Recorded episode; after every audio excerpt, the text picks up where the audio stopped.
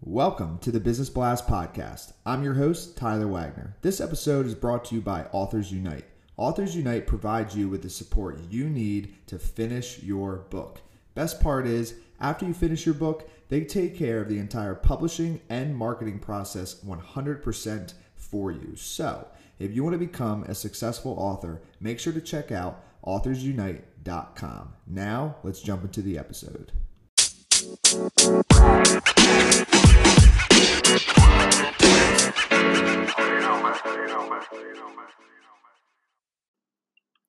All right, everyone, welcome back to another episode of the Business Blast podcast. I'm your host, Tyler Wagner.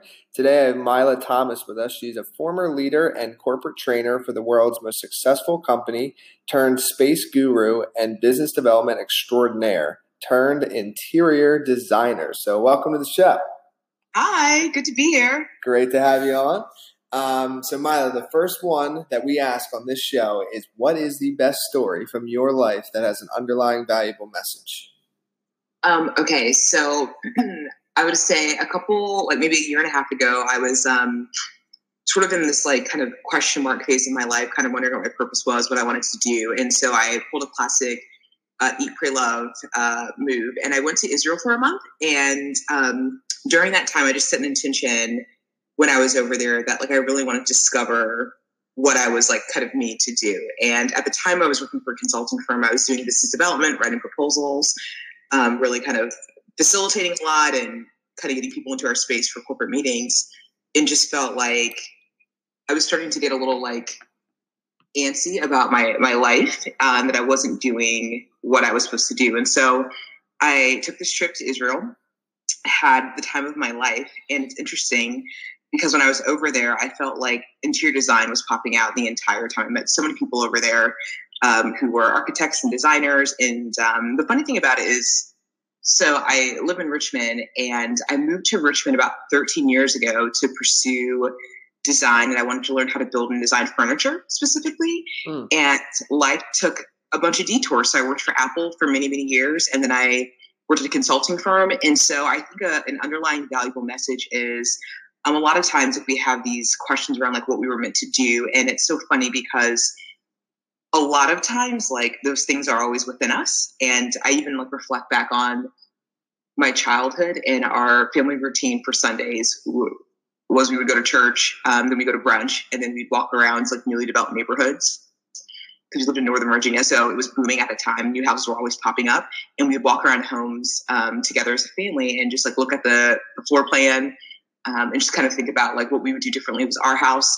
Um, I think it's kind of illegal, but it was all like in good, good, um, good fun. And so it's just interesting to see how design has always been with me. And like I said, life takes detours. Um, so for anyone who's listening, who's just trying to figure out um, what's next or what they were meant to do, what kind of brings them a lot of joy, I would say the answer is a lot of times not very far from you. Mm. And it won't be surprising. And then, um, so you know, you've definitely you've got a lot of areas of expertise. So, what is the most valuable piece of information we should know that's within one of your areas of expertise?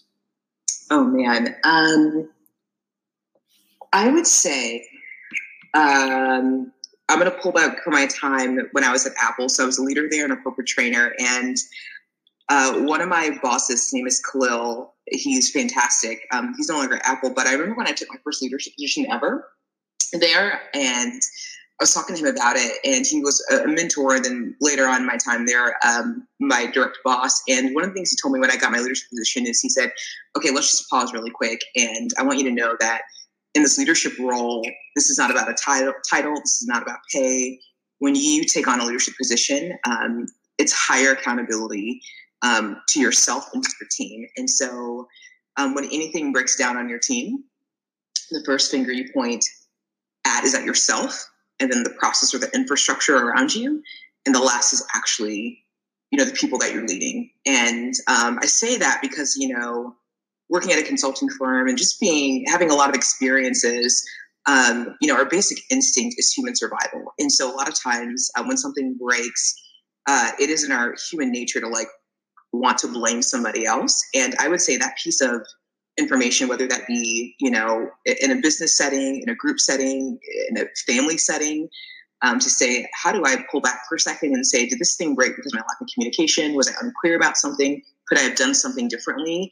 Uh, it really grew me as a leader, um, opposed to not having that thought process. A lot of times I feel like it's backwards. People want to point a finger at themselves, or I'm sorry, at their colleagues, and then maybe the process, and then maybe um, they'll get to themselves. Um, but I'm glad that I got that like that information early on.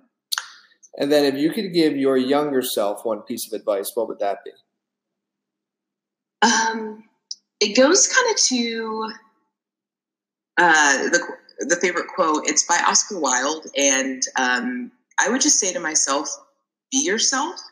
Um, Oscar Wilde says, "Be yourself. Everyone else is taken," and just knowing that uh, there will never be another Mila over the course of human history. Um, so from the beginning of time to the end of time, there's none other me, none other you, another, another another person who's listening to this that exists in this time frame with this context, with this experience. And so I think we live in a time where we're constantly we see other people's lives on display and um, not playing a game of comparison, which is very dangerous, but really doing the hard work in figuring out our unique offering um, and how that can show up um, in the context in which we're living. And then, in your opinion, what is the key to happiness?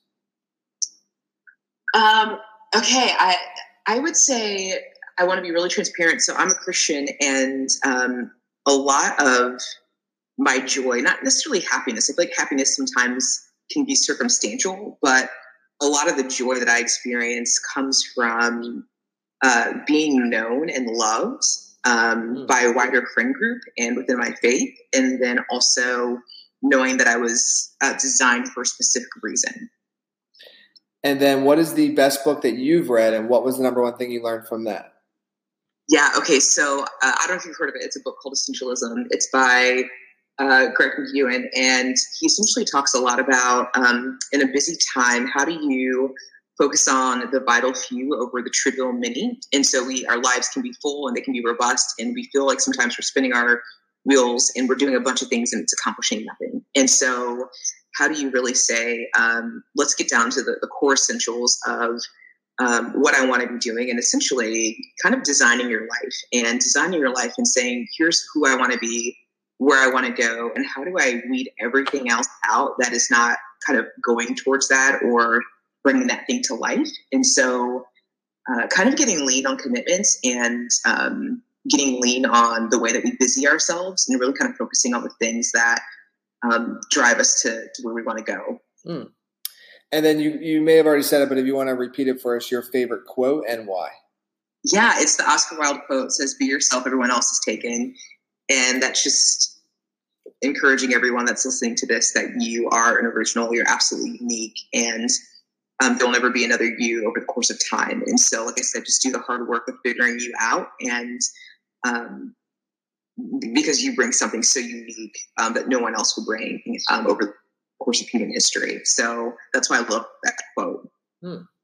Well, listen, thank you so much for coming on. The last one I have for you before we let you go is where can our audience best find you online? Um, so right now it's on LinkedIn, so just Mila Thomas. Um, but I'm working on my website um, that'll be heavily geared towards interior design, and it's just milathomas.com. Perfect. Thanks again for coming on. Yeah, thanks so much, Tyler.